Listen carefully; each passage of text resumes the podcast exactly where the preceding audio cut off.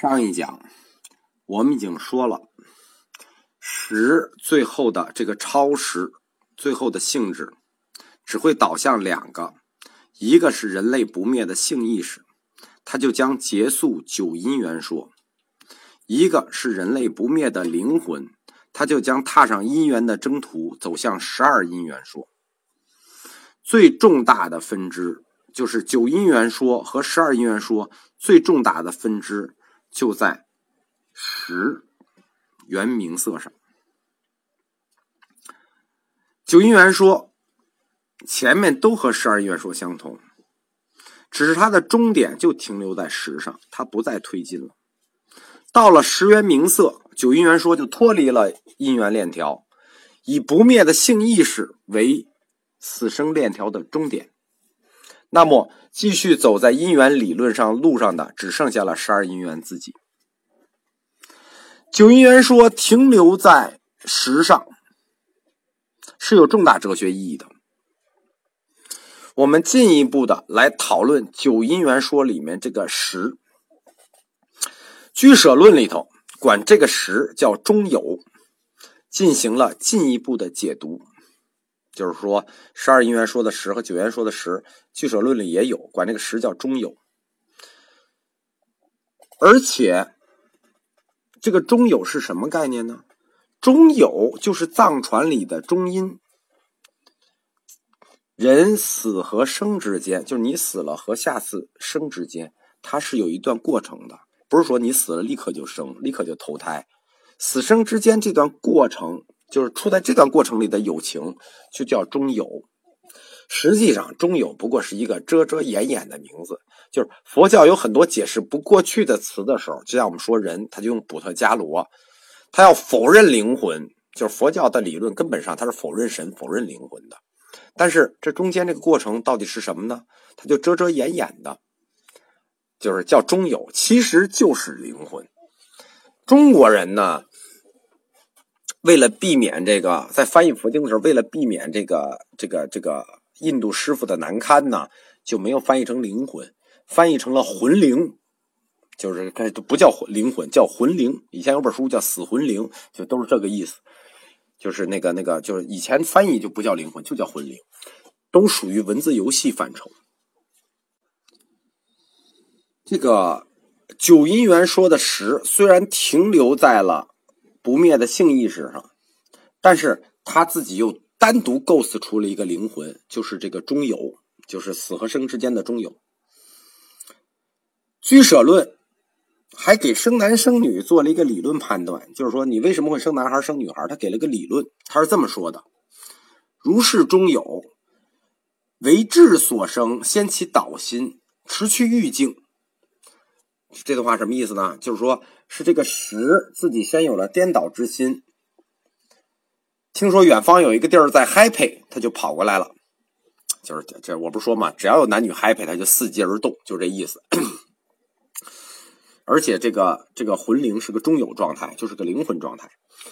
彼由业力所起，就这个十啊是由业力所起。眼根虽在远方，但能见父母交合而起导心。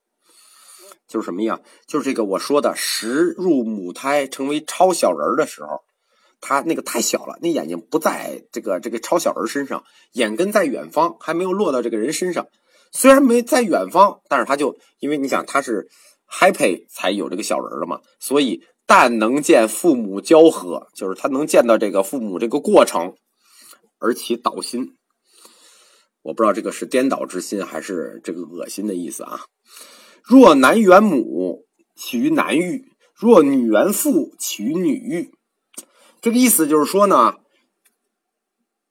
十是一个具有视觉和思想的精神。它不光能运动，它还有视觉，它有思想。他目睹了父母的交合。如果在这个交合过程中呢，他爱其母而憎其父，就是爱母亲。那他就生男孩如果爱其父憎母，则生女孩其实居舍论的这一段，就跟现在弗洛伊德的恋父和恋母情节是完全一样的。就是我们说佛教哲学确实跟西方哲学共同点非常的多，在这个时，就是父母交合过程中的这个时，他还没入母胎，就入母胎要生成名色之前，目睹父母交合的这个时，叫什么呢？叫淫时，淫荡的意思。因为你想，他一听说有 happy 这事儿，也不叫一听说，我也不知道他是不是听说的啊，反正就一知道有 happy 这事儿，他就匆匆忙忙赶过来了。然后目目睹一下这个父母交合，所以这个过程叫淫时，很淫荡。一旦入母胎，时与名色共聚，什么意思？就这时一旦进了母胎，哎，它就不是淫时了啊，它瞬间就生成名色了。名色就是小人儿，就与石共聚，一起在了。于是人就加上了这个灵魂，这个小人瞬间就有了石。这时候父精在啪就把它点着了，人就来了。所以这个石一入母胎，它就不叫银石了啊，因为这个时候它叫食神。什么叫食神？已经具有神性了。你小孩儿那就已经不是不是银石了，是食神了。它是所以这个石有两个阶段啊，前一个阶段格调不高，叫寅时；后一个阶段它格调比较高，叫食神。这实际是我们中国佛教神不灭论的基础。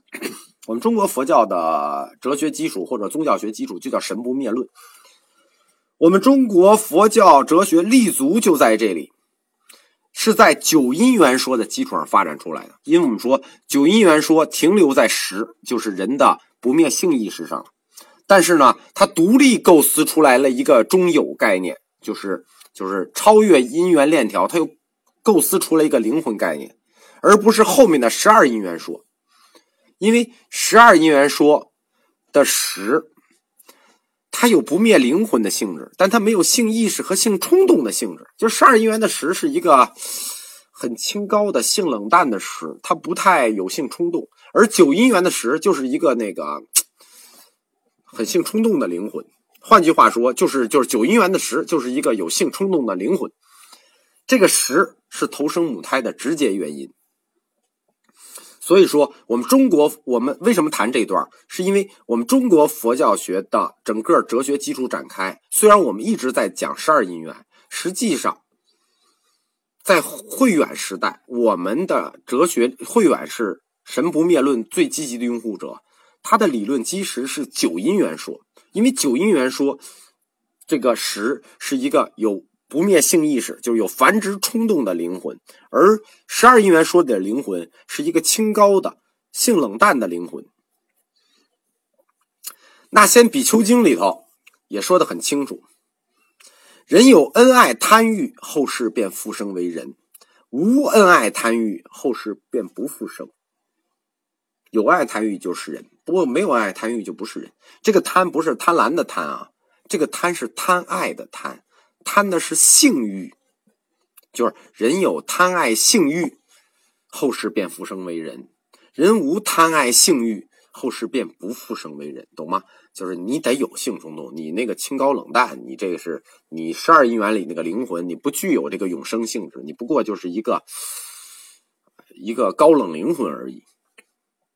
所以从理论上就基本坐实了十二因缘里。和九因缘里这个十的基本性质问题，但是这个十，佛教所有的哲学流派解释都不一样。我只是一种说法，就是即小人说。佛教其他流派还有胎儿说、受精胎说，像唯识学还有识得一熟说，就每一个流派有自己的说法，反正就必须把这解释通。因为我们说啊，佛教它否认灵魂。但是这个实它又解释不过去，其他所有流派的解释都是要要不然就要绕着圈子说，要不然就闭着眼睛胡说。有的学派一看这事儿很难，就干脆就不说。就是就是我是属于这个比较直白，就撕开了直接说，因为就我不喜欢遮遮掩掩的解释，对吧？那个是这个，我就就是撕开了直接。如果解释顺了，就是这么解释。可以说在十二因缘里。所有对十的解释都比较勉强，比如像识得一熟说为实学的解释完了，你们根本都听不懂。胎儿说什么受精卵说，这我那的也是不也是很勉强。我这个呢也不能算完全通顺，也只能叫相对通顺的一种解释。为什么会出现这种情况呢？就是这个十的性质这么尴尬，这么难以解释，是因为大家不愿意承认有灵魂，因为佛陀本身就否认灵魂，而且就算承认了灵魂也就罢了，大家不愿意承认的是，这个灵魂是一个有性意识和性驱动力的灵魂。但是如果你不承认灵魂，不承认这个灵魂具有自我繁殖的这种性意识，那么中国佛教理论基础就会崩塌，就会倒塌。好在我们中国的大师特别聪明，而且我们中国文化传统里本身就有祖先灵魂这个概念，就是我们中国人接受灵魂这概念一点不陌生，我们自己文化里这个概念就很深。所以，当年庐山慧远大师，其实在他之前就有这个神不灭论啊，但是他作为这个就最大的高僧嘛，就代表中国佛教界全盘接受下来了，就是我们就承认了。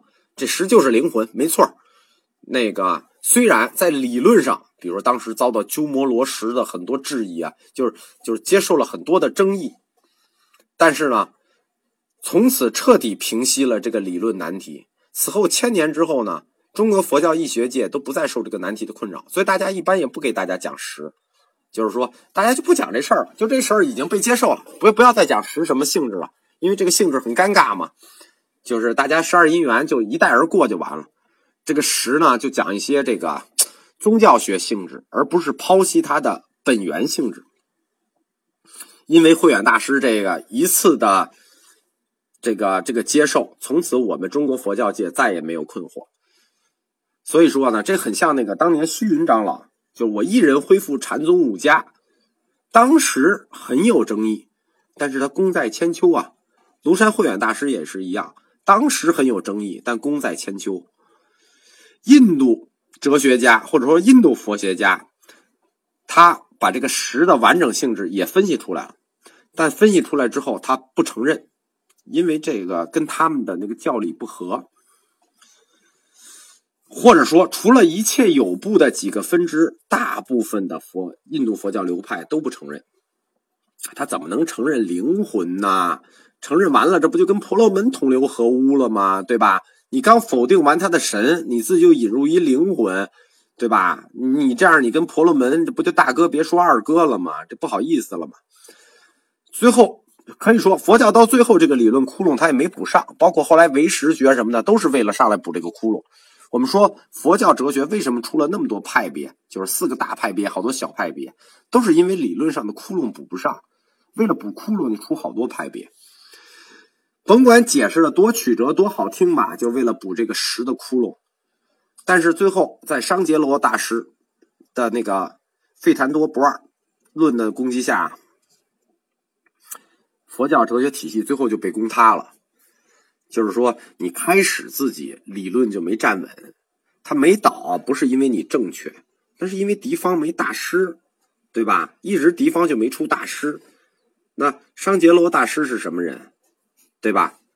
不是的天才，而且他是自己人。他本来是佛教徒，二十八岁破门出教，三十二岁重兴印度教，就用了四年时间就把佛教连根斩断。就龙树也算我们自己佛教界的大师吧。他幸亏走得早，他在商杰罗跟前就走不了几个回合。当然了，商杰罗大师对这个佛教的哲学体系攻击是全方面的，就是我说的像处的问题啊、识的问题啊。他他已经把所有的佛教哲学漏洞，他全想明白了。这样有两大影响力的因缘体系：九因缘说和十二因缘说。九因缘说到这环就结束了，正式结束了，就是生缘老死，有缘生，取缘有，爱缘取，受缘爱，处缘受，名色缘受，呃，识缘名色。缘是什么意思？攀缘的意思，就是后者攀缘，前者攀缘后者，前者是因，后者是果。就我们一开始说了嘛，就是前面是因为，后面所以。所以在九因缘说里头，十就是人生终结的本源，就是这个人生链条从死到十，人生就终结了，这个链条结束了，十就完成为了人生终结的本源，它结束了。十二因缘不能停留，他在后面又加了两支行与无名，因为我们说啊，九因缘那个处那一环添了一个六入，所以后来的九因缘说都统一定为十因缘说。这个修改是在宋朝的时候译的一本那个一本经，我忘了叫大义什么什么经，就是在宋朝北宋的时候给加上了六入。十二因缘里后面添加的行与无名两支的添加，就是完全宗教目的的添加。可以说到九因缘为止，佛陀观察世界的方法全是自然定义法，就是说自然世界是这样。那我就这么观察，就这么定义，过程是唯物的。包括他说我说的十的极小人概念，都是通过世界的类比那么猜测的。全部这个过程可以说是佛佛教能唯唯物的部分，它都唯物了。但是后面添加的两支行与无名，就是佛教的宗教定义法。那佛教就再一次滑向了它的。唯心主义。